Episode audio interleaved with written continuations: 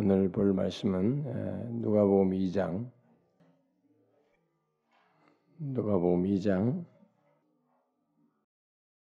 지난주에 우리가 40절을 했잖아요. 그러니까 41절부터 오늘은 끝절까지 이게 한 절씩 교독하도록 합시다. 그의 부모가 해마다 6월절이 되면 예루살렘으로 가더니 예수께서 열두 살 되었을 때 그들이 이 절기의 관례를 따라 올라갔다. 그 날들을 마치고 돌아갈 때 아이 예수는 예루살렘에 머무셨더라. 그 부모는 이를 알지 못하고 동행 중에 있는 줄을 생각하기를 간주 친족과 아는 자 중에 찾되 만나지 못하며 찾으면서 예루살렘에 돌아갔더니 사흘 후에 성전에서 만난 그가 선생들 중에 앉으사 그들에게 듣기도 하고 묻기도 하시 듣는 자가 다 그 지혜와 대답을 놀랍게 여기더라.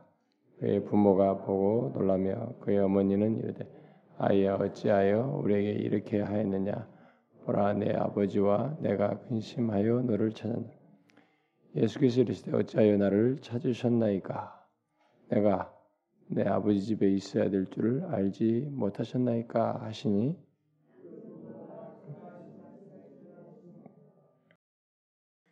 예수께서 함께 내려가사 나사렛에 이르러 순종하여 받드시더라. 그 어머니는 이 모든 말을 마음에 두니라. 그래서 사람의 하나님과 사람에게 더욱 사랑스러워 가시더라. 우리가 이게 하나님의 말씀을 살피면서 여러분들이 제가 이 마태복음과 마가복음을 연속적으로 이 시간에 살피면서 충분히 그런 말을 반복해서 말했습니다만은 또 이제 누가복음을 살피게 되고 우리 누가를 끝나면 어쩌면은 이제 사도행전으로 갈 가능성이 많은데 아, 요한복음은 좀 성격이 공간복음과 좀 다르게 좀 영적인 해석들을 많이 해서 디테일한 내용들이 많기 때문에 그것은 별도로 복음적인 차원에서 주일 난 예배에 저는 언젠가 로마서와 함께 예, 살피는 게 좋겠다고 생각이 되어서 그건 유보를 하고 이 공간복음서를 이제 살피면서 우리가 이제 누가복음을 살피게 되는데 여러분들은 이 제가 마태 마가를 살필 때도 그런 얘기를 많이 했지만은 성경 전체에서 여러분과 제가 가장 신중하고 흥이 나고 마음에 참 동기부여도 되고 위로가 되고 힘이 되는 그런 내용들은 역시 복음서이어야 합니다. 사실은 모든 성경이 다 그렇지만 복음서가 굉장히 그런 부분에서 우리에게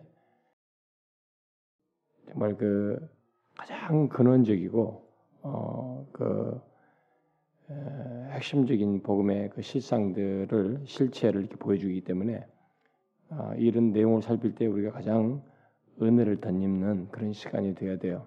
그런데 제가 왜 이런 말을 하냐면은 우리들은 이 복음서를 그렇게 생각을 안 한다는 것입니다. 왜냐하면 여기에 예수님의 생애에 대한 기술로서 쭉 나온 것으로 보기 때문에 이 내용들이 새 복음서가 또 서로 똑같은 내용들을 각각 달리해서 쓰고 있어서 어, 같이 내용이 반복된다는 것 때문에 사람들이 이것을 아주 가볍게 여겨요. 응? 복음서를 그리고 어, 이것을 예수님의 어떤 생애의 이게 흐름으로 전기적인 내용으로 생각을 해요. 근데 우리가 알아야 됩니다. 이 우리가 이 책 이름이 복음서예요. According to the Gospel Luke 이게 루가의 복음서죠. 복음서예요 이게. 이 복음이라고 하는 것을 다루고 있다는 것이죠. 예? 그걸 우리가 놓치면 안 됩니다. 그래서 이 복음에 대한 실상을 적나라하게 그 실체를 볼 수 있는 장면이란 말이에요. 그래서 제가 여러분들에게 단순 서술을 제가 설명하지 아니하고 예수 그리스도가 복음의 주이시고 복음의 중심이신 것을 자꾸 밝혀주는 것입니다. 그래서 이, 이 예수님의 그 초기의 출생아에서 있는 이런 경험이라든가 이런 그 성육신에 관한 이런 내용을 제가 여러분들이 생각하는 것 이상으로 사실상 강조를 세게 하는 편이에요. 그리고 그걸 반복하면서 그것이 얼마나 중요한지를 자꾸 내가 반복하는 것입니다. 성육신에 대한 이해는 모든 것의 키예요, 여러분. 아주 중요한 것입니다. 여러분들 이런 내용을 바르게 잘 이해하시는 그래서 아 뭐 예수님이 12살 때 뭐 이거 맨날 들었던 얘기니까 성전에 혼자 갔다가 말 혼자 왔는데 어디 혼자 있다가 왔대. 이거 뭐 달고 다른 얘기 아니냐? 뭐 이렇게 생각할 수도 있고. 지난주는 제가 오늘 40절만 얘기했는데 40절 뭐 아이가 자라면서 강화해지고 뭐 이게 그거 아니야? 뭐 성육신이네 뭐 그렇지 않아요. 제가 아이의 성장 그다음에 강화해진다는 것이 심령이 강화해진다는 것이 뭘 의미하는지를 제가 지난주에 얘기했습니다. 그것은 죄가 전혀 없으신 분이 죄가 있으면 이분은 우리 구원을 못 하시는 분이에요. 그래서 성령으로 잉태되어서부터 갓난아기서부터 이 자신을 제한하여서 갓난아기로부터 성장 과정을 겪으시면서 자신이 이 세상에서 살면서 거룩한 자기와 전혀 상반되는 너무도 다른 세계와 너무도 다른 사람들의 경험을 이렇게 보는 것입니다. 어? 그걸 보면서 이렇게 성장하신 거거든요. 그 보면서 심령이 강화해진 것이. 그러니까 이들 자기를 이, 이런 세상에 구원할 자인 것에 대한 자의식 속에서 거룩한 자로서 자기가 져야 할 질고를 이렇게 느끼는 것이 경험하는 것입니다. 너무나 다른 세계 속에 다른 세계를 자기가 경험하면서 그것을 자기가 져야 하는 것을 실체를 파악하면서 심령이 강화해지는 것이에요. 단순히 육체적인 튼튼 그런 걸 얘기하는 게 아닙니다. 그래서 이분이 하나님이시요 분명히 우리가 이것이 무너지면 안 됩니다. 우리가 너무 신비로워서 이걸 설명이 다 어렵지만은 하나님이 우리가 그를 위대하시다, 광대하시도다. 우주의 온 이쪽과 저쪽 끝이 다 해도 그분을 다 설명할 수 없고 그분을 담을 수 없는 그분을 이렇게 어떻게 제한할 수 없는 이런 시공간적인 그런 것인데 그런 존재이신데 그분 자신이 구원을 위해서 스스로 취한 행동 중에 하나가 인간의 몸을 입으시고 이렇게 갓난아이로 여인의 퇴증에서부터 정확하게 그 과정을 다 겪으시면서 인간을 구원하기 위한 처음부터 그 1에서 A에서 끝까지 필요한 그 모든 것 1에서 100이 필요하다면 이 1에서 100의 필요를 인간의 경험 속에서 모든 걸 다 겪으시면서 우리의 구원을 위한 모든 과정을 겪으신 것이다. 그런 가운데서 자기 죄를 제한하시는 요소가 분명히 있는데 그, 그 광대하신 분께서 지금 육신을 입고 있기 신성일 같은 것을 우리가 빌보 2장에서 보는 것처럼 자기를 종의 형체를 주어 자기를 낮추시고 비우시는 이런 것들이 분명히 있는데 그렇게 비우시는 내용 속에서 이 강화해지는 것, 그러나 그분의 속성 구원하기 위해서 거룩하신 자의 이 모습이 거기서 충돌하면서 그걸 경험하면서 심령이 강화해지는. 그러니까 다 지금까지 갓난에게서부터 의식이 성장 이 드러나면서 분별하면서 이 세상을 보면서 죄의 실상들을 다 보면서 심지어 가까운 자기를 낳아준 부모들의 그 원죄와 죄의 실상까지 이런 것들 다 보면서 성장하는 가운데 심령이 강화해지는 거죠. 죄의 질고를 느끼는 가운데서 강화해지는 것이. 그래서 이런 내용들이 우리가 읽으면 아주 간단한 것 같지만 이것의 실체를 우리가 파악하게 되면 너무 어마어마해요. 너무 엄청난 복음이 담겨져 있습니다. 굉장한 내용이에요. 그래서 이런 내용들을 제가 여러분들 얘기했지만 복음서를 절대 얕잡아 보지 마라. 여러분들이 가장 행복하고 유익을 얻는 그 내용 중에 하나가 성경에 모든 성경이 다 그렇지만 이 하나님 자신의 오심과 그의 행적을 담고 있는 복음서예요.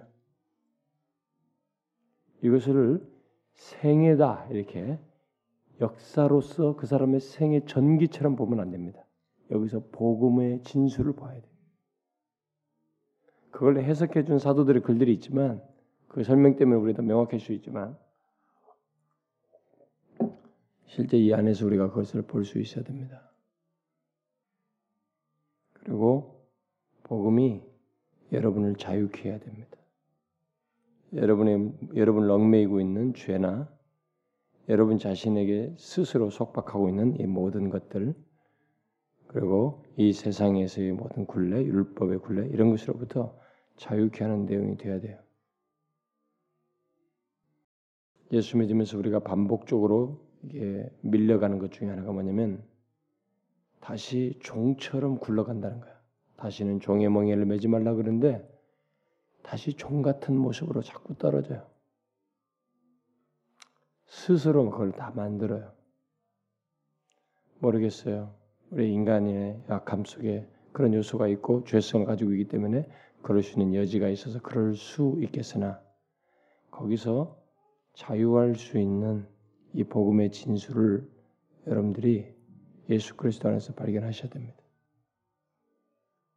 자, 그러면 이제 우리가 41절부터 뒷부분을 살피는데 먼저 41절부터 이제 50절 사이에서 어, 예수님이 성전으로 내려가셔서 뭔가를 경험하시고 뭔가를 드러내시는 장면이에요. 그 뭔가가 뭔지 한번 말해 보시면 좋겠어요. 어려서부터 주요 절기 때마다 부모들과 함께 예루살렘에 예수님은 가셨던 것을 우리가 앞에서도 봤지만은 41절도 봅니다. 그의 부모가 해마다 6월절이 되면 예루살렘으로 가더니 그러니까 이 부부가 참 좋은 부부예요. 신앙의 이 유대감을 가지고 있다는 것입니다. 여러분, 6월절 하나님의 규례를 마음을 같이 해서 이렇게 꾸준히 해마다 지킨다는 것은 그것은 참 부부로서 복이에요. 여러분들 중에 결혼해 본 사람들, 결혼해서 지금 사는 사람들, 어, 뭐 예수를 잘 믿는 사람 만났던 뭐 엉망인 사람 만났던 간에 여러분들이 살면서도 경험하지만 하나님을 진실하게 같이 믿는 것조차도 이 부부 사이에서 갈등이 생겨요. 응? 그래가지고 그게 쉽지가 않아요. 그래가지고 예수 믿으면 뭐 하나님 믿고 모든 거 있으면 다 행복할 거고 모든 거 좋을 것 같은데 그게 그렇게 힘들게 만들어. 어? 연애하고 결혼할 때는 모든 게 그냥 사랑스럽고 모든 게 다 좋고 다 끝날 것 같은데 이렇게 함께 주님의 규례를 같은 마음으로 이렇게 이심동체가 돼서 이렇게 가는 것이 쉽지가 않아요. 그런 부부가 많지가 않습니다. 우리 한국은 지난번도 제가 얘기했다시피 영국에서 그 사역자가 와가지고 아니 왜 이렇게 여자밖에 없냐고 한국 교회는 또 근데 마침 또 그 양반을 그 데리고 와가지고 뭐 저녁에는 좀 많이 안 데려다니고 또 나도 바쁘니까 나도 낮에 어디 집회할 때 가고 난 저녁에 또 뭐 하고 그러니까 또 그 양반도 안내하는 사람 또 낮에 많이 데리고 다니니까 낮에는 주로 이제 여자분들이 주로 많잖아요. 네, 그렇게 설명을 했는데도 불구하고 이제 주일날 가도 이제 또 그런 현상이 보였던 거예요. 그러니까 부부가 다니는 것도 많지가 않은데 부부조차도 신앙의 동질감을 가지고 같이 마음을 이렇게 같이 해서 주님께 규례를 지키면서 뭐 부작용 없이 아니 뭐 이게 반대 없이 쫙 같이 한다는 것이 이게 얼마나 복인지 우리가 여기서 이 부부를 통해서도 보게 됩니다. 근데 여러분이 부부들이요 둘 다 똑같이 예수 믿어서 결혼했는데도 어느 날 가다 아나못나 못하겠어. 당신 혼자 해. 당신 가도 혼자 갔다 와. 괜찮아 혼자 보내고 또 오늘 난뭐 하고 이렇게 하면서 신앙이 동질이 안 되는 거예요. 뭐 껍데기 동질은까지는 대줘요. 근데 어디 가서 보면 영적인 부분에서 그 교감이 동질하지가 않아. 신앙이. 그게요. 참 안타깝, 안타까운 얘기예요. 똑같이 교회를 다니는데 신앙의 부부가 신앙의 동질감을 이렇게 막 같이 마음을 같이 좋아하고 같이 즐거워하지 못한다는 것이 얼마나 좀 안타까운지 몰라요. 근데 그것이요 평생 가는 것 같지가 않습니다. 중간에 방해를 받아요. 옛날에 어떤 내가 아는 사람들은 둘이 막 그렇게 좋아했어요. 둘이 너무 좋아하고 같이 마음을 같이 이렇게 행복해하고 이 세상에 난 지금 좋은 것도 좋아. 막 이러면서 그 둘이가 부부가 그렇게 신앙생활을 하니 같이 마음 같이 하면서 하니까 너무 좋아했어 둘이. 근데 계속 신앙생활을 하거든요. 중직자까지 다 됐어요. 근데 외식과 이런 껍데기가 한 사람에 들어가니까요.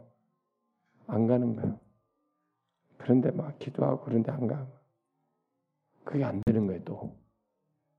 그 이런 것을 같이 한다는 것이 해마다 계속 이러면서 꾸준히 이런다는 것이 부부가 그게 굉장히 큰 복이에요. 그 어떤 자매들은 아, 그럴 그렇게 하려면은 아무래도 뭐 신학생밖에 없네. 자매들 중에 그렇지 않아요. 여러분 목사와 목사의 아내가 안 맞는 케이스가 몇 퍼센트나 되는지 아셔요? 50% 넘어요. 더 할 수 있어요, 여러분. 절대로 착각하면 안 됩니다. 절대로 그 껍데기로 볼 게 아니에요, 여러분. 목사 사모와 목사 사이도 신앙적인 공정감이 안 맞아요. 그런 사람이 많습니다. 어쨌든 이 두 부부의 아름다운 이런 모습 속에서 예수님이 항상 동행하셨던 거죠. 그래서 열두에 됐을 때 예수님께서 열두 살 되었을 때 절기 때마다 같이 따라가다가 어, 이제 거기 같이 열두 살 때도 유월절을 지키러 간 거예요. 율법을 따라서 절기를 지키러 간 것이죠 예루살렘으로. 자 예수님의 이 같은 태도는 그가 이런 일을 충실히 같이 동행하시면서 하셨다는 것은 제가 지난번도 얘기했다시피 어, 율법의 제정자예요, 여러분. 우리가 로마서 11장에는 모든 것이 그로 말미암아 왔고 그로 말미암아 되고 그로 말미 그에게로 돌아가요. 그만큼 예수 그리스도는 모든 것에 관여되어 있어요. 율법의 수요자이십니다. 구약에서 보면 모세에게 나타나서 나 외에 다른 신을 섬기지 말라. 이 석판에다가 글을 새기신 분이 사실은 인간에게 접근해서 나타나는 분은 거의 다 여호와의 사자 사자로 묘사된 것은 성자 예수님으로 묘사하거든 신학적으로 결국 예수 그리스도라는 거예요. 그분이 율법의 제정자이셔. 그런데 지금 율법을 따라서 잘 행하시는 거예요. 이렇게 하면서 결국 뭐예요? 이렇게 율법을 같이 잘, 같이 순종하는 거. 어려서부터 처음부터 태어나서부터 8일 만에 할례 받는 것부터 정결례식부터 모든 처음부터 모든 걸 율법에 따라서 이제 이게 뭐예요? 이게 다 이것은요 목적을 가진 행동입니다. 예수님의 그냥 따라다니면서 하는 게 아니에요. 이분의 행적은 하나님으로서의 행정이요 그리스도 메시아로서의 행적이며 우리의 구원을 위한 행적입니다. 결국 뭐겠어요? 자기 백성을 율법의 속박에서 자유케 하기 위해서 자신이 그것을 다 순종하는 것입니다. 율법에 자기가 순종하고 복종함으로써 그 율법으로부터 벗어나게 하기 위해서 이 일을 자기가 다 하시는 것이에요. 어려서부터 처음부터 아직 예수 그리스도를 통해서 완전한 속죄가 아, 이루어지지 않았기 때문에 당시 백성들은 어, 율법으로 교훈을 받고 그것을 따라야만 했습니다. 결국 예수님은 자기 백성들이 그 율법의 이 속박에서 어, 구원받도록 하기 위해서 직접 율법에 복종하여서 이것을 이루시는 이런 행동을 지금 처음부터 다 하고 있는 거죠.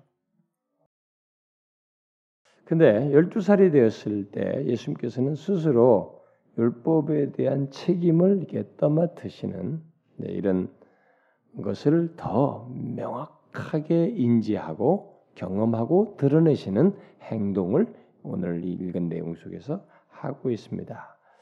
사실 12살이 되면은 이들에게는 이제 책임감이 주어지는 때예요. 그들에게는 가지고 그래서 예루살렘 12살 나이가 됐을 때 예루살렘에서 유월절을 지키게 되면 이제 그의 부모도 예수님에게 어느 정도 이렇게 자유를 허락해야 하는 그런 어, 시점입니다. 뭐 우리들에게 있어서의 열두 살은 뭐 너무 요즘 애들은 어리다 그러지만 사실 우리나라도 옛날 어른 옛날 시대들 보면 어려서부터 꼬마 신랑 얘기가 있었듯이 어려서부터 다 글 배우고 일찍부터 해가지고 그런 게 있었잖아요. 뭐 뭡니까? 존 오웬이나 뭐 청교도 당시 이런 사람들이 15세 옥스퍼드 대학에 들어가고 뭐 14, 어떤 사람은 뭐 12세, 14세부터 시작을 하고 이 대학 학문을 갖다가 말이죠. 물론 이제 기초 학문들부터 시작합니다만은 까지 고전어부터 하고 그러는데 그런 걸 다 했단 말이에요. 그러니까 오늘 우리들은 뭡니까 도대체? 나는 우리가 나이가 뭐 아주 이제 30이 돼 가지고 그, 그 위대한 종이 십몇 살 때 배우고 뭐 다 통달한 그 라틴어 이런 것들을 저는 30이 돼서야 어? 거의 30이 다 돼서야 배우고 말이죠. 그래도 그렇다고 해서 그만큼 기술할 수 있느냐 아니에요. 라틴어로 책을 다 써버렸단 말이에요. 그 정도로. 우리는 못 미치지만 이들에게 있어서는 옛날부터 이런 것이 조금 빠르죠. 음. 그래서 이 절기 동안에 예수님께서는 성전에 가셔서 시간을 보내시는데 우리가 여기서 아주 이상한 장면을 보잖아요. 사건을 예수님께서 여기 가가지고 성전에서의 그 봉사, 이 성전에서 이루어지는 모든 봉사 있죠. 이런 것에 심취해 막 빨려 들어가시. 그래가지고 시간 가는 줄을 모르고 머무십니다. 이게 지금 이 장면이에요.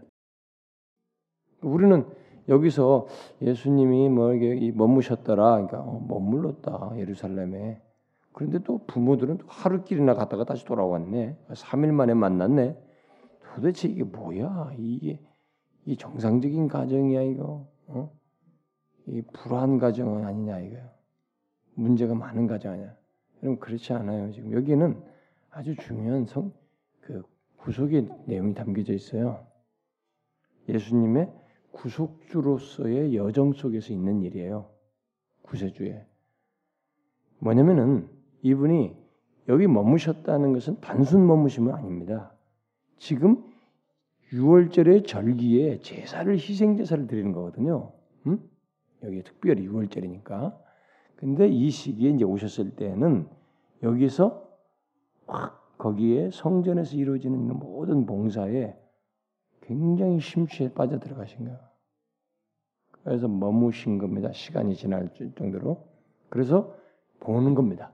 모든 것들을 보는데 중요한 것은 뭐냐? 이 봄이 단순 봄이 아니고 단순하게 보는 것이 아니고 제사장들의 사역을 보면서 진정한 대제장, 대제장이신 모든 인간들의 죄를 지셔야 할 자기 자신에 의해서 성취될 대제사장직을 보는 것이에요. 그런 자의식들이 이런 과정 속에서 계속 다 선명하게 자신 안에서도 확인되어지고 들어가게 되는 이런 경험들을 하는 것입니다. 그리고 죄를 대속하기 위해서 이 제물을 희생 제물을 드리는 뭐 어린 양을 죽이고 하는 이런 제물을 드리는 이런 것을 통해서 세상 죄를 질 어린 양으로서의 자신의 죽음을 이렇게 자신을 통해서 성취될 것을 보는 것이에요. 여러분 그렇게 이해하셔야 됩니다. 이게 다르게 이해하면 안 돼요. 이게 아니 무슨 3일씩이나 그 왜 있어요 거기? 12살 나이에 주변에 빠지지도 않고 그 빠져서 그 거기서 돌아보지도 않고 이런 일이 어떻게 벌어져요, 여러분?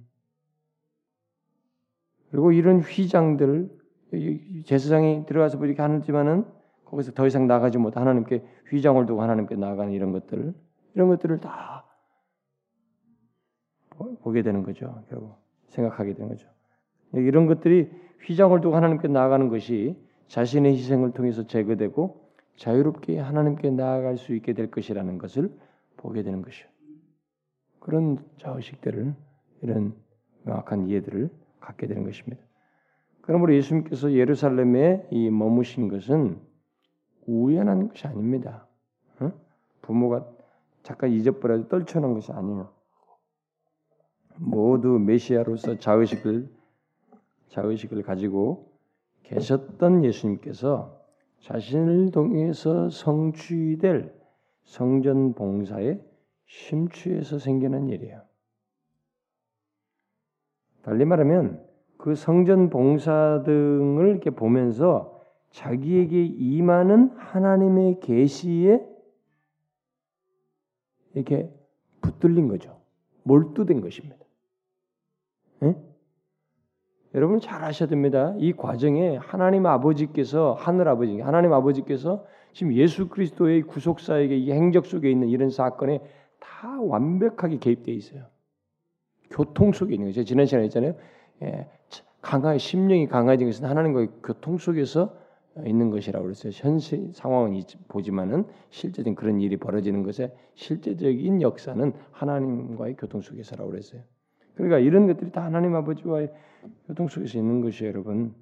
그래서 그런 것을 통해서 자신에게 임하는 하나님의 계시에 사로잡히는 거죠. 음. 12살 때 그 경험을 더 선명하게 하시는 거예요. 그, 그 이렇게 뭐 이게 하나님의 계시에 몰두하고 여기에 성전 목사 심취하는 것이 어느 정도냐? 예수님의 부모가 이 요셉과 마리아가 유월절을 보내고 자기 절기를 지키러 온 다른 그 동행인들, 그 동 친척들과 그 친구들, 뭐 이렇게 가까운 사람들, 뭐 이런 사람들과 함께 고향으로 다 묻어서 함께 쭉 가는 거예요. 돌아가고 있었음에도 예수님은 그 거기에 뭘, 못 몰라요. 여기에 지금 몰두되어 있습니다. 그러면서 시간을 보낼 정도로 거기에 몰두되어 있어요. 그런데 부모들이 이제 이런 사실을 다 알지 못했죠. 음, 여러분들은 아, 어찌 이럴 수가 있느냐 이게 부모가 어? 떠나면 떠나자 이러지 어찌 이럴 수가 있느냐. 이게요, 여러분 어, 이런 실수 같은 사건 같아 보이지만 여기에는 다 하나님의 인도하심이 있고 하나님의 역사 속에서 구속적인 성취 속에서 있는 것입니다. 그런데요, 특별히 이게 가능한 것이 이들이 다 함께 묻어 있었기 때문에 여기 보면 거기 나오지 않습니까, 여러분? 어? 그 44절에 동의하는 줄 알고 생각하고 하루길을 갔다 오는데 여기에 친족과 아는 자들 중에 그러니까 함께 뭉쳐서 같이 간 거거든요. 그러니까 거기에 같이 동행한 그 어린 나이에 어떤 사람도 있을 것이고 그러니까 그게 당연히 이제 올 때도 그렇게 묻어서 같이 왔고 그러니까 그렇게 생각한 것이에요. 부모들 입장에서 좀 어떤 면에서 부모는 그런 것을 뭐 당연시 여기고 오늘날처럼 우리처럼 막 붙잡고 이렇게 막 과잉보하는 게 아니고 그때 당시에는 그런 게 아니잖아요, 여러분. 어느 정도 자율적으로. 그러니까 그런 상태에서 모르고 이제 지나간 것입니다. 어, 그런데 하룻길을 부모가 간 뒤에서야 이제 예수님이 자신들의 이 돌아가는 행렬에 계시지 않는다는 것을 발견하고 이제 육신의 부모의 심정을 여러분 보세요. 육신의 부모가 자식이 없다. 여러분 어때요? 눈이 핵 돌아갑니다. 정신이 없어져 버려요. 물론 다 큰 이제 어느 정도 성장된 사람이니까 좀 덜 할 수 있겠으나 그런 부모 심정은 그렇습니다. 그래가지고 막 난리 난 거죠 이제. 그래서 막 찾습니다. 음, 찾아나서요. 가지고 동행하는 무리, 진족 다 아는 사람들 다 돌아보고 거기도 없는 걸 알고 예수님을 찾아서 다시 예루살렘으로 간 거예요. 음, 가는 길 돌아가는 길밖에 없어요. 우리가 예루살렘으로 돌아간 것입니다. 그래서 그들이 며칠 만에 도착했다고요? 사흘 후에 3일 지나서 그러니까 사흘 후에서 만난 겁니다. 하루길 왔어요. 하루길 돌아갔습니다. 거기서 하루 정도를 찾아 헤맨다고 생각할 수 있겠죠. 계속 예루살렘을 찾아 헤맨 거예요. 야, 어떻게 이런 일이 벌일 수 있을까요? 여러분 이 기간 동안에 우리는 상상이 막 상상이 됩니다. 그럼 하나님이 계시를 안 해줬지만은 막 상상이 되는 거예요. 도대체 이때 예수님은 어떻게 잠은 어디서 자고, 먹는 건 어떻게 해결하셨나? 무슨 기적을 이때부터 나타내셨나? 어? 이 어찌 이런 일이 벌어졌는가? 이런 생각이 우리는 들 수 있습니다. 그 제가 17세기에 비숍 홀이라는 사람이 청교도의 그룹에 포함시켜서 말하기도 합니다만은 그 사람이 이 사흘 후에라는 이 성경의 기록을 가지고 예수님에 대해서 쓴뭐 어, 설명 주석 달면서 설명한 내용이에요. 제가 잠깐만 읽어드릴게요. 오 복된 예수여, 당신은 사흘이나 어디에 계셨습니까? 홀로 예루살렘에 남아 계실 때 스스로 남게 되었습니까? 아니면 누구의 붙잡 붙잡음이셨습니까? 그렇게 어린 나이에 나그네가 되는 어려움을 기꺼이 감수하고 싶었음인지 아니면 스스로를 위한 어떤 기적적인 준비를 갖추려는 의도였는지 주께서 계시해 주시지 않았기에 더 이상 묻지 않겠습니다. 하지만 내가 알 수 있는 것은 이것을 통해 당신의 부모들에게 어떤 교훈을 주시려는 의도가 숨어 있었다는 사실입니다. 주님은 저들 없이도 살 수 있었고 또 그렇게 가난한 삶을 살지 않더라도 은혜로운 경륜 가운데서 사실 수 있었지만 당신은 그들의 평범한 보호를 받으시면서 성장하셨습니다. 아주 놀라운 설명의 끝부분이 필요가 없는 분인데 여기 사흘을 통해서 보여준 거예요. 부모의 케어가 없이도 사실 수 있고 모든 하실 수 있는 분이에요. 그런데도 기꺼이 자신이 그 평범한 보호를 받으면서 성장하기를 원하셨고 구속의 여정 속에서 포함시켜서 그 일을 행하셨다는 거예요.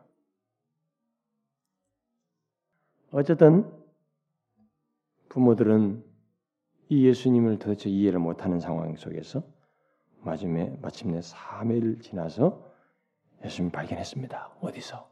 성전들에서 뭐 하고 있었어요? 여기에 선생들 옛날 성경은 서기관이라고 안 돼 있었어요. 아마 이 선생들은 서기관이었을 거예요. 음? 옛날 성경은 뭘로 됐습니까? 지난번 번역은 지난번 번역도 다 서기관 선생들입니까? 예? 선생들? 음. 아마 이들은 서기관들이었을 겁니다. 성전들에서 이런 거 하는 사람들은. 아, 거기서 이 선생들, 서기관들의 교훈을 듣기도 하고 또 묻기도 했어요. 그리고 이 과정 속에서 예수님께서 뭔가 말씀을 하셨어요. 묻기만 한 것이 아니라 뭔가 말씀하셨어요. 왜냐하면은 바로 그 뒷구절에 있죠. 그, 그 지혜와 대답을 이렇게 했으니까 대답을 놀라워했다. 그러니까 뭔가 질문도 하셨지만은 말씀 대답도 하시면서 뭔가 말씀을 하셨어요. 그런데 그 내용을 들었던 그 뜰에 앉아 있었던 사람들이 모두 그의 지혜와 대답에 놀랐다는 거예요. 이 어린 나이 예수님에게서 놀랐습니다. 우리는 이 12살의 소년에게 성경 전문가들이 전문가들인 선생들, 서기관들이 놀랐다는 것에 대해서 우리가 보통 위인전을 보게 되면 위인들은 처음부터 싹수가 이게 막 어렸을 때부터 뭔가 막 신통하고 우리가 뭐, 뭐 묘사하려면 뭐 하늘의 북두칠성이 뭐가 좀 별이 떨어진다든가 뭔가 예증이 있었다든가 뭔가 좀 특별한 게 있어 보이는 뭐 이런 것을 막 얘기하잖아요. 그게 그게 아니고 여러분 우리는 그렇게 생각하면 안 됩니다. 옛날 위인들의 영특함을 생각하듯이 이 예수님의 이런 것을 영특함으로 생각하면 안 됩니다. 그런 거 아니에요. 어렸을 때부터 돌을 터득한 게 아니고 예수님은 성경에서 말하는 메시아였거든요, 자기 자신이. 그러니 나중에 예수님 부활하시고 난 다음에도 제자들이 아, 그게 그 말이 시편과 모든 것이 다 나에 대해서 말하는 걸 말해주니까 아, 이거 그렇구나. 확 열리듯이 바로 그런 것이 예수님에게 있는 것이에요. 그러니까 그의 성경에 대한 이 질문과 대답은 이 서기관들과 이들이 가지고 있는 이 조각 지식처럼 가지고 있는 이것하고 다른 것입니다. 총체적인 이런 어림의 그 핵심의 그 모든 기록의 중심인 메시아의 그 관점. 다시 말하면 메시아를 통해서 이 세상에 한없는 구원의 은혜를 주시고자 하는 하나님의 은혜의 진리를 이 이분을 통해서 성경 얘기를 하면서 탁 노출이 된 것입니다. 이게 못 들어본 얘기예요. 서기관들이고 뭐고 간에 다 놀라는 것입니다. 자신을 통해서 온전한 구속이 이루어질 것이기 때문에 그의 말하는 것은 너무나 달랐던 것입니다. 이런 광경이 펼쳐지고 있을 때 부모는 어, 예수님을 발견하고 예, 놀라죠. 놀라면서 마리아는 부모니까 뭐 육신적인 부모들이 대부분 그렇잖아요. 그동안 찾아 헤맸던 부모의 심정을 쫙 터트린 것입니다. 응? 뭐라 그랬어요? 보고 놀라면서 그 어머니가 이르되 아비들이 이런 말 잘 안 해요. 보통 엄마들이 다 아이야 어찌하여 우리에게서 이렇게 하였느냐 보라 네 아버지와 내가 근심하여 너를 찾았노라 책망한 거죠. 예수님을 책망했어요. 그런데 우리는 여기서 예수님이 우리로서는 잘 이해가 되지 않는 반응을 나타내고 있습니다. 예수님은 그의 어머니 마리아에게 근심하는 것이 오히려 도리어 잘못됐다고 지적해요. 그러면서 49절 말씀을 합니다. 어찌하여 나를 찾으셨습니까? 내 아버지 집에 있어야 될 줄을 그 관주를 보니까 다른 어, 번역 어, 다른 사부는 내 아버지의 일에 관계하여야 할 줄을 알지 못하셨나이까? 이렇게 말했어요. 뭘 말한 겁니까? 예수님이 이 모든 일이 뭐예요? 지금 내 아버지 일에 관계를 하고 있는 것이. 이거 뭡니까? 하나님, 자기 아버지 하나님의 특별하신 소명을 따라서 아버지의 일을 행하고 있었다는 거예요. 예수님께서. 와, 이게 지금 충돌이에요, 여러분. 이게 우리 인간이 이해 못할 충돌이에요, 이게. 비록 어린 나이이지만 자신이 그런 일을 하기에 하나님 아버지에 관계된 일을 하기에 바쁘시다는 것을 당신이 알지 못했다라고 지적해 준 것입니다. 그러니까 우리가 제가 지난주에 40절 말씀에도 얘기했지만 예수님은 성장 과정 속에서 하나님 아버지와의 교통 속에서 하나님 아버지와 관계된 일들을 하고 있는 것이에요. 왜냐하면 죄의 질고를 느끼면서 그것을 감당하는 시간들을 보내고 있었기 때문에 아버지와 관계된 일을 하기에 바쁘신 것입니다. 성전에 왔을 때 6월절 왔을 때 특별히 더 했던 것이에요. 그래서 예수님의 말씀은 그의 부모가 자신의 특별한 소명을 깨달았다면 이런 수고를 하지 않아도 됐을 것이다 라는 논지로 말을 한 것입니다. 예수님의 부모들은 그래서 알아야 했죠. 이 땅에서의 예수님의 삶이라는 건 뭐냐? 이 땅에서 예수님의 삶은 하나님 아버지와 관계된 삶이다. 하나님 아버지께서 인도하신다는 것을 알아야 했던 것입니다. 어쨌든 예수님의 부모는 예수님의 말씀을 내 깨닫지 못했다. 예, 무슨 말인지 모르는 거예요. 이게. 그래서 예수님은 예루살렘에 머문 시간 동안에 예, 무슨 말 깨닫지만 예수님 머무는 시간 동안에 뭐 했어요? 머무는 시간 동안에 결국은 하나님 아버지께서 자기의 특별한 소명을 주신 것, 예? 예? 자신의 소명을 의식하며 보냈던 것입니다. 자신이 감당해야 할 것들 그런 것들을 계시를 이렇게 몰두하면서 자신의 소명을 의식하며 보냈던 것이죠. 그런 면에서 굉장히 중요한 시간이었습니다. 뿐만 아니라 또 어떤 경험들을 했겠어요. 이 서기관들 선생들 얘기하는 데 이 성경 서기관들 선생들의 성경에 대한 무지를 경험한 것이에요. 응? 이들이 이들이 뭐 잡다한 지식을 많이 가지고 있지만 하나님의 은혜를 깨닫지 못하고 있었던 것이. 응? 그러니까 이것은 우리에게요 큰 도전입니다. 예, 우리들이 교회에서 오래 잠배가 굵은 사람들은 성경 지식이 많아요. 그리고 경험적으로 막 교회는 이래야 된다, 예수님 믿어야 된다, 뭐 하여튼 잡다한 지식들이 많습니다. 우리들이 특별히 또 가르치는 사람들, 저 같은 사역자들은 목사는 더 그렇습니다. 우리는 막 신학이다, 무슨 신학이, 무슨 신학, 온갖 뭐 지식들을 많이 가지고 있습니다. 그런데 이 서기관들, 선생들 같을 수 있어요. 핵심을 놓치는 거예요. 주님은 예수님은 그들의 무지를 본 것입니다. 성경에 대해서는 잡다한 지식들 다 가지고 있었지만 사실 그들이 무지하다는 걸 보신 거예요.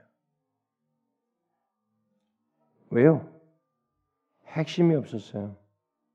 그 지식의 중심에 있어야 할 인간을 죄에서 구원하시기 위한 메시아를 통해서 자신이 오셔서 구속하고자 하는 이 독생자를 보내서 구속하고자 하는 이 하나님의 은혜가 빠진 종합 지식들을 잡다한 지식들을 가지고 막 얘기했던 것이.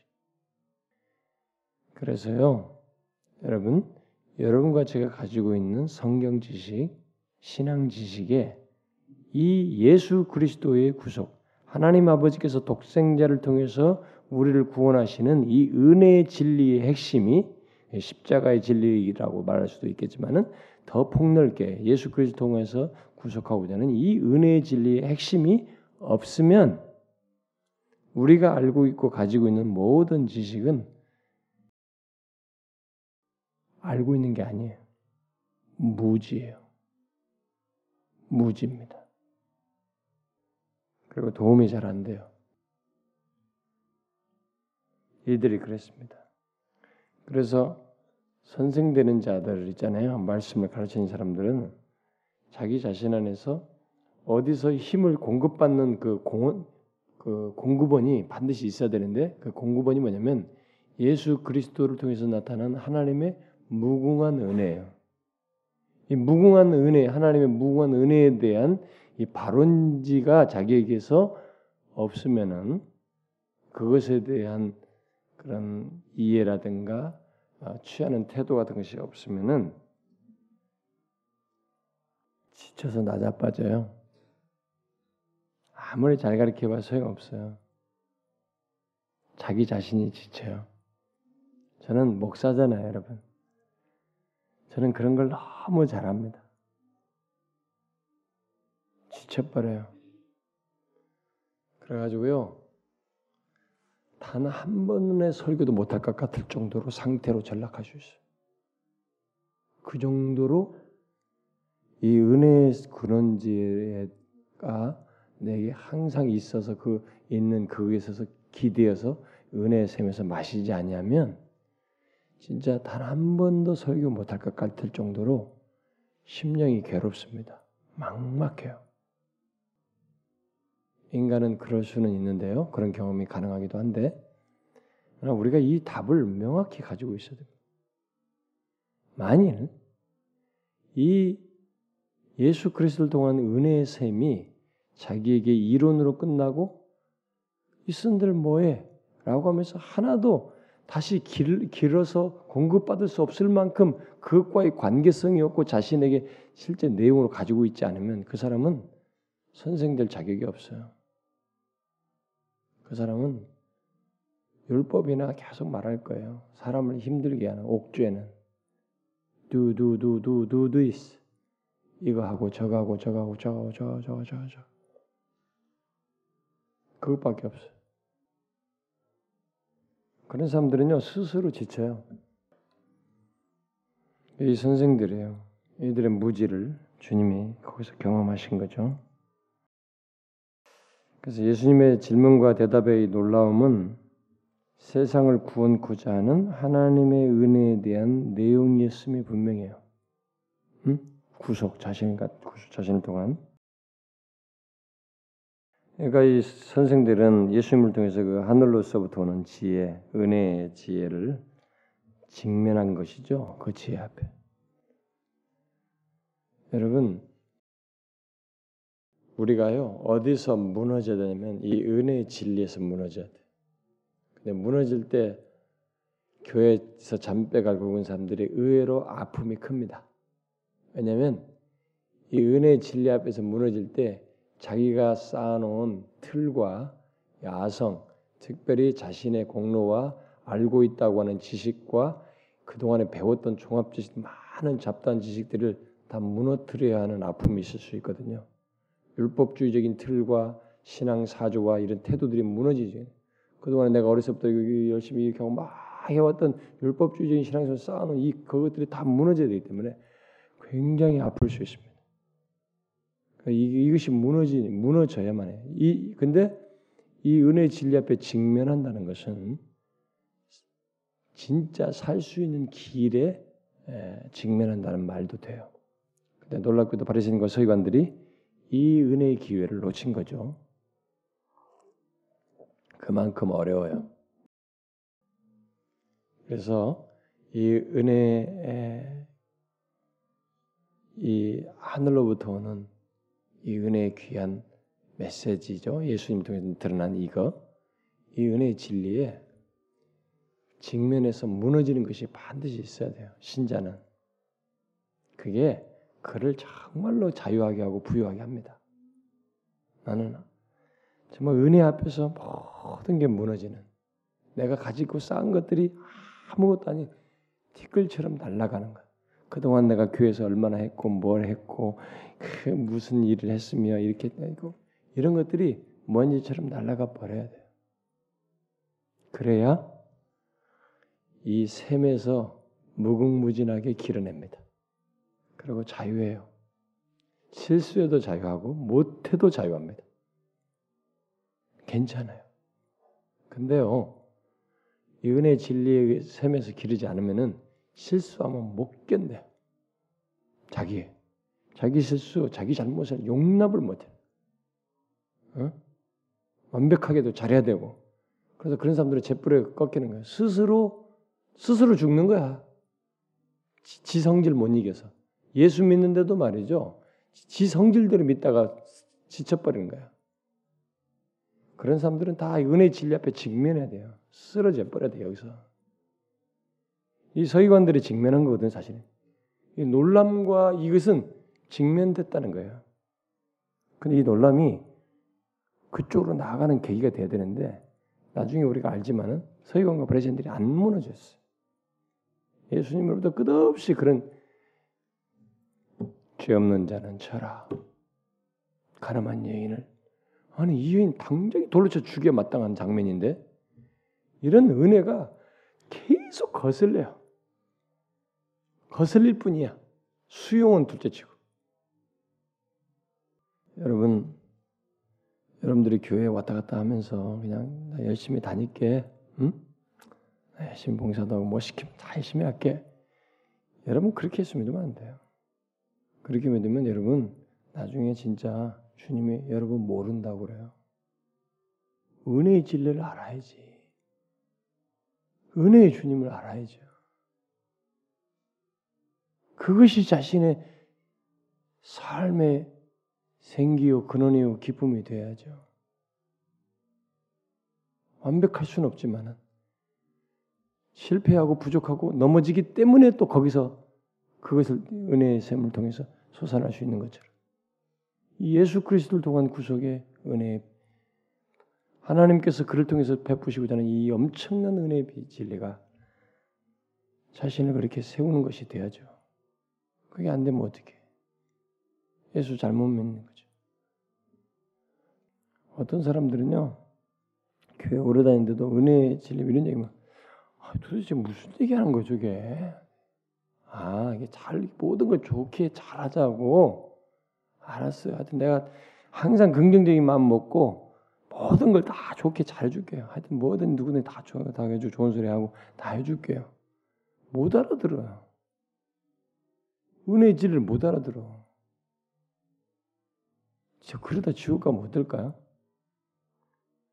얼마나 아까울까?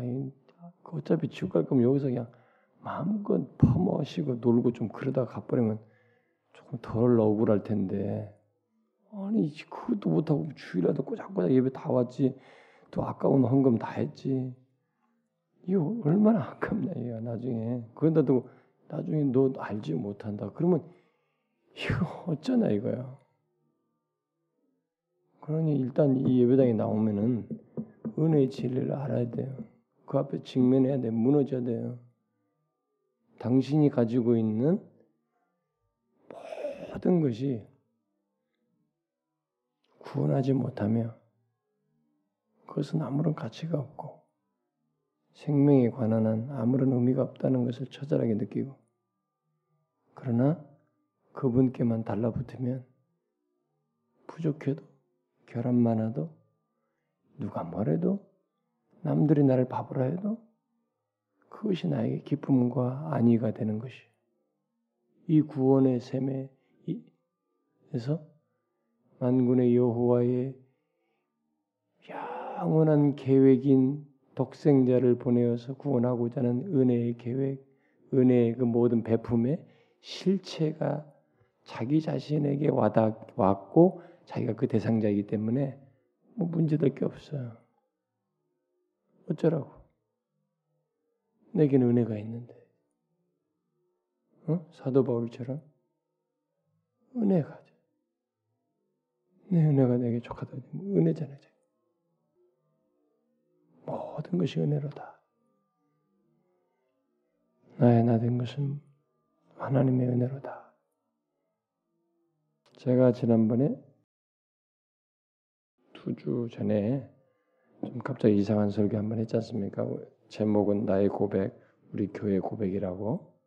그건 뭐 하나님 은혜 중에 뭐 한 것입니다만은 근데 저는 그때 제가 뭐 저는 눈물이 나올라 그래도요 이를 깨물고 딱 참아요. 눈 깜빡 한 번 하면서 싹 예, 감추어요. 근데 진짜 하나님이 너무 감사하더라고요. 그 하나님의 은혜, 오직 은혜라는 것이 야 정말 억제가 안 되더라고요. 진짜 막 참을 수가 없었는데 소리내서 막 울고 싶더라고요.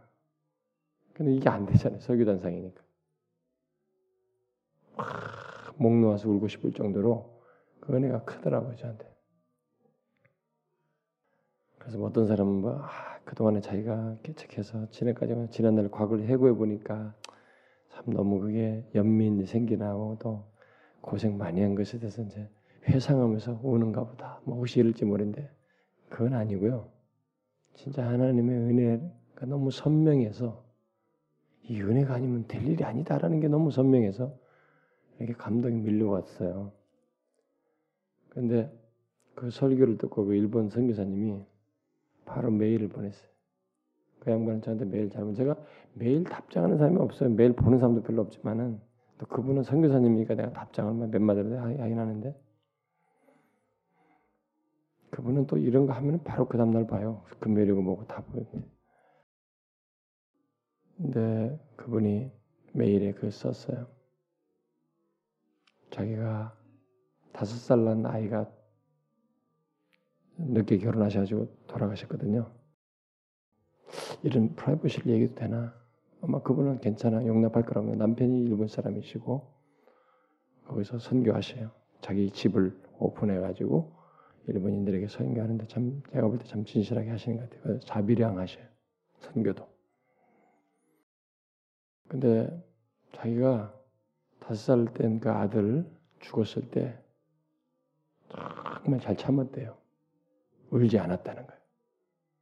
그런데 이 설교를 들으면서 도대체 어디서 이 눈물샘이 나 터졌는지 정말 그때 어, 그동안 무슨 밀린 눈물이 나오는 것처럼 계속 엉엉 울었다는 거예요, 자기가.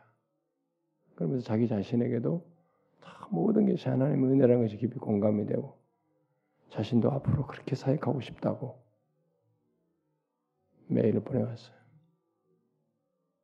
아마 이 은혜를 우리가 하나님의 은혜 이런 것을 경험하고 이렇게 깨닫게 된 사람들은 그게 아마 공감될 거예요. 우리는요 은혜의 진리 앞에 무너져야 됩니다. 그게 무슨 말인지 모르겠어요 하면은 정말로 큰일이에요. 정말로 비극, 비극이에요, 비극. 불쌍한 사람입니다. 예수님이 알았어요. 그걸 경험한 거예요. 이들이 그런 것을 모르는 거죠. 직면을 한 겁니다. 그들은 어쨌든. 그리고 마리아는 예수님의 대답을 듣고 예수님의 특별한 소명, 곧 예수님이 구세주라는 것을 생각해야만 한 것입니다. 여기서 자 이런 모든 행위는 결국 뭐겠어요? 예수님께서 자신의 소명 안에서 매일같이 하늘에 계신 아버지의 역사에 충성하고 계시다는 것을 보여주고 있는 것입니다. 이런 모든 것이, 예? 이런 모든 행동이 매일같이 이 구원을 위한 구속의 이 과정 속에서 일을 다 경험하며 진행하시면서 하늘에 계신 아버지의 역사에 충실하고 있는 거예요. 예수님이 그걸 지금 결국 밝혀준 것입니다. 예수님의 구, 이, 그 말이에요. 이 49절 말씀이 결국 그 말씀하신 거예요. 자, 그러면 뒤에 이제 2장 51절부터 52절 거기에서 이제 예수님의 그 마지막 장면이 나오는데 그 뒤 돌아가서 때문에 나오는데 부모와 함께 내 나사렛으로 돌아가지 않습니까? 그래서 이전에 이전과 같이 어떻게 해요? 나사렛에서 이르러 부모에게 순종하면서 받들었습니다. 뭐예요? 부모의 권위에 권위 아래 순종하면서 그들을 섬겼습니다. 이게 지금 앞에서는 부모를 불순종한 것처럼 보여요. 응? 하나님 아버지 이게요 불순종하니까 이게 좋아합니다. 하나님 아버지의 뜻에 순종하면서 응? 그 가운데서 허락된 모든 권위에 순종하고 이걸 하는 것이에요. 예수님이 지금 그렇게 하시고 있습니다. 그래서 이 예수님의 순종이 이제 돌아와서 이렇게 하시는 이 순종은 어떤 면에서 다른 점이 있을 수 있어요. 왜요? 자신의 특별한 소명을 이 성전에서 그런 것들을 다 이렇게 확인하고 알고 메시아이심에도 불구하고 지금 이런 부모에게 육신의 부모에게 순종하는 거거든요. 메시아임에도 메시아임에도 불구하고 복종하는 것이거든요. 그럼 이런 복종이 뭐에 있어요? 죄 없으신 분이에요. 메시아이셔요. 이런 복종이 이분에게 왜 필요합니까? 무슨 복종이에요? 이런 그 자기에게 허락된 바운다리 안에서 육신의 부모에게까지 순종해야 하는 권위 아래서 순종해야 하는 이런 것까지 다 지킴으로써 결국 뭘 하는 것입니까? 우리의 우리를 대신한 복종을 하고 있는 것이죠. 이것조차도 예수님께서 그 부모에게 복종하심으로써 하늘 아버지께 복종하며 또한 우리를 위해서 자신의 특 별한 소명을 이루시는 것이에요. 이게 예수님은 분명 주관자이셨지만은 자신의 삶의 영역에서 하늘에 계신 아버지의 뜻에 기꺼이 순종했습니다. 그리함으로써 우리가 삶의 모든 영역에서 범한 불순종을 이렇게 속죄하시고자 하신 것입니다. 이것조차도 죄를 대속하기 위한 내용 속에 포함되어 있어요. 음? 하나님의 뜻에 순종하면서 부모에게 권위 아래서 순종하는 것. 이게 우리를 모든 영역에서 범한 우리가 부모와의 관계에서도 죄를 범하거든요. 음? 사람들과의 관계에서 죄를 범하고 이런 모든 영역에서 범한 우리들의 불순종을 속죄하는 것이 속죄하기 위한 과정의 내용들이에요. 예수님의 부모는 예수님께서 예루살렘에서 하신 그 말씀의 의미를 잘 이해하지 못했습니다만은 마리아는 뭐예요? 일단 마음에 두죠. 왜요? 과거에 일어났던 일들을 이 사람이 안단 말이에요. 그냥 그것을 생각하면서 이 예수님의 말씀을 염두에 둔 것입니다. 염두에 두면서 언젠가 이 모든 것이 언젠가 깨닫게 될 것이다. 아니면 깨닫게 해주실 것이라고 믿고 마음에 두는 것입니다. 그래서 나중에 이 마리아가 어때요? 예수님을 통해서 다 부활하시고 나서 다 예, 이해를 하게 되죠. 그래서 마가 다락방에 그 마리아가 있었죠. 순종하는 것입니다. 그분의 명을 따라서 나머지 인생을 어떻게 우리들이 가야 되는지에 대해서 그 120문도 속에 섞여서 순종하는 거예요. 마리아가. 그다음에 그 마지막 52절 보니까 예수님이 지혜와 키가 자라면 자라가며 하나님과 사람에게 더욱 사랑스러워 가시더라 이렇게 말하고 있습니다. 예수님도 이렇게 자라가면서 이런 과정을 다 겪으셨어요. 자라가면서 그의 지혜의 놀라움을 이렇게 드러냈는데 그것 때문에 이제 뭐요? 아, 드러냄으로써 하나님과 사람들에게 이제 사랑을 받게 되는 것입니다. 근데 예수님은 아, 우리의 삶에 있는 것들, 우리 삶 속에서 여정 속에 있는 이런 것들을 피하지 아니하고 다 경험하시면서 그 과정을 다 가지시면서 어, 우리의 구속을 위한 어떤 여정을 가시는데 이런 데 다른 점이 있는 것이에요. 어? 하나님과 사람들에게 더욱 사랑스러워 같습니다. 음?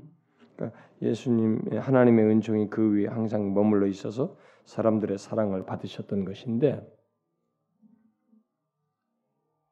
그 말을 달리 말하면 사람들이 과거에 경험하지 못한 사람들에게 사랑받은 예, 사랑스러워 가시더라. 이게 뭐겠어요, 여러분? 아이고 예쁘구나. 너 외모가 너무 예쁘다. 너무 아유 하는 짓이 예쁘네. 뭐 이렇게 그런 것이겠어요, 여러분? 이것은요. 제 우리들이 생각할 수 있는 범주 안에서 생각한다면은 예수님이 이런 행동을 구속주의 여정 속에 사시는 것이기 때문에 사람들이 과거에 경험하지 못한 어떤 경험을 이 분을 통해서 이 아이를 통해서 경험하는 것이. 그게 뭐겠어요? 어린 아이지만 다른 사람을 위해서 자기를 자꾸 주는 것을 경험하는 것이에요. 여러분 사람은요 누군가 나를 향해서 막 사랑을 막 베푸고 자기를 기꺼이 주는 이거 보면은 감동이 먹습니다. 아무리 약한 자라도요. 그리고 어른이랄지라도 나이 어린 사람이 자기에 그렇게 하게 되면 무슨 감동의 요소가 돼요. 예수님이 지금부터 이때부터 그런 것을 보였던 것이에요. 사람들에게 자기를 기꺼이 주시면서 그들과 친밀한 교제를 가신 것입니다. 예, 그래서 사랑받으시는 거예요. 그러나 이것은 예수님께서 죄악된 세상에서 살면서 우리 인간의 탄식과 슬픔을 짊어지는 행동 속에서 하시는 것이에요, 사실. 그것을 필요로 하는 인간들을 탄식과 그 슬픔을 아시고 자기를 주시는 행동을 하시는 것이기 때문에 이것조차도 짐을 짊어지시는 거죠. 우리의 슬픔과 질고를 지시는 행동의 여정 속에서 하시고 있는데 사람들에게 그게 사랑스러워 보이는 것이. 이런 걸 보면 저와 여러분은 이 예수 그리스도께서 태어나셔서부터 갓난아에서부터 성장 과정에서 깨닫고 제 질고를 거룩하신 자로 느끼면서 이런 과정을 다 순종, 율법 순종, 권위 순종 이런 다 하면서 결국 누구를 위한 이런 길을 가느냐? 바로 우리를 위한 것 이. 이게 다 결국 우리가 그 수혜자들이에요, 여러분.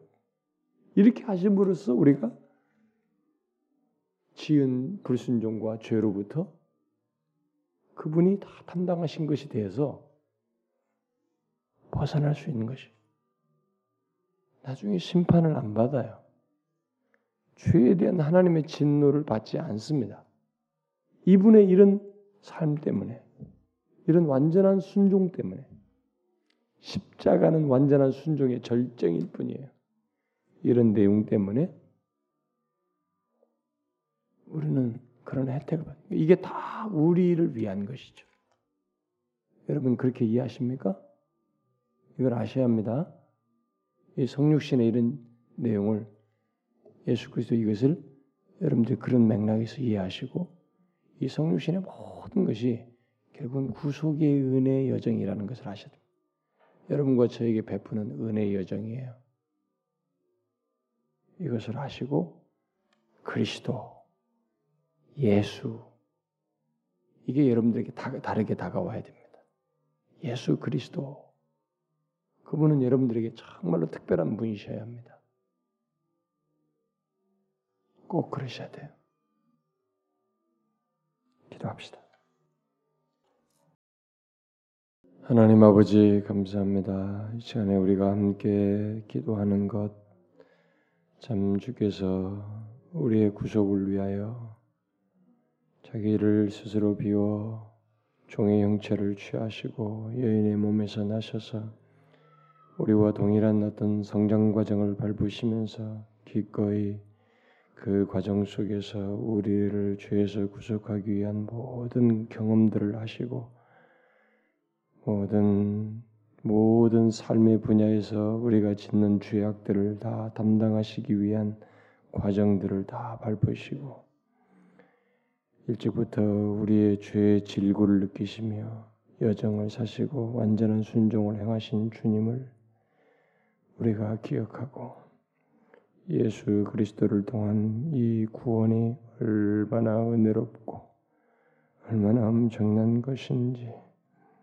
주여 이 완벽하고도 귀한 은혜가 우리 안에서 크게 증거되어지고 누려지고 그 은혜 안에서의 삶의 부유함들을 가지고 우리 자신 안에서 어떤 것으로 하려고 하지 않냐고 그 은혜로 말미암아 담대히 인생을 살고 문제를 처리하며 삶을 살아가는 저희들이 되게 하여 주옵소서. 어, 주님이여, 이 시간에 우리가 같이 구한 것들이 싸우니 이 모든 필요들을 돌아보아 주셔서 응답해 주시기를 간절히 구합니다. 특별히 아버지여 이 수련회 주님이 동행해 주셔서 사모하는 모든 영혼들이 은혜를 덧입는 귀한 시간이 될 수 있도록 이 종부터 주님이 사로잡아 주시고 전할 말씀을 주시며 감화 감동하여 주시고 또 제대로 전달할 수 있도록 몸의 상태도 허락하여 주시고 거기에 가 있는 모든 어린아이들 심지어 어떤 사람은 수동적으로도 그 자리에 가는 사람들도 있는데 그런 사람들까지 또 어린아이들까지 주님이 다 개입하시고 도우셔서 큰 은혜의 자리가 되고 안전하고 참 복되고 즐겁고 유익한 그런 쉼의 시간 또한 될 수 있도록 주님이 모든 것을 주장해 주시고 인도해 주옵소서. 어, 주님, 우리가 이 시간 함께 구한 것들을 형편과 처지, 시기를 따라서 응답하여 주시기를 구합니다. 여기 참여한 각 사람들의 형편과 처지도 돌아보아 주시고 저들의 간구도 들어주시며 저들의 인생과 현실적인 문제들과 몸의 상태와 영적인 상태와 가족과 그리고 저들의 이 모든 곤고한 것들과 문제들을 주님이여 불쌍히 여기시고 다루셔서 회복시켜 주시고 채우시고 능하게 하여 주옵소서. 또 어, 이번 주를 지나서 또 우리 이경자 선교사님 또 다시 돌아가는데 하나님께서 거기 가서도 어, 좀잘 감당할 수 있도록 재반 상황을 주시고 영육 간의 강건함을 주시고 영혼이 고나지 않도록 주님으로 인하여 충만함을 경험할 수 있도록 그를 붙들어 주시옵소서. 이 자리에 나온 모든 지체들을 다 주님께서 돌아보아 주시고 필요들을 채워 주시기를 간절히 구하옵고 예수 그리스도의 이름으로 기도하옵나이다. 아멘.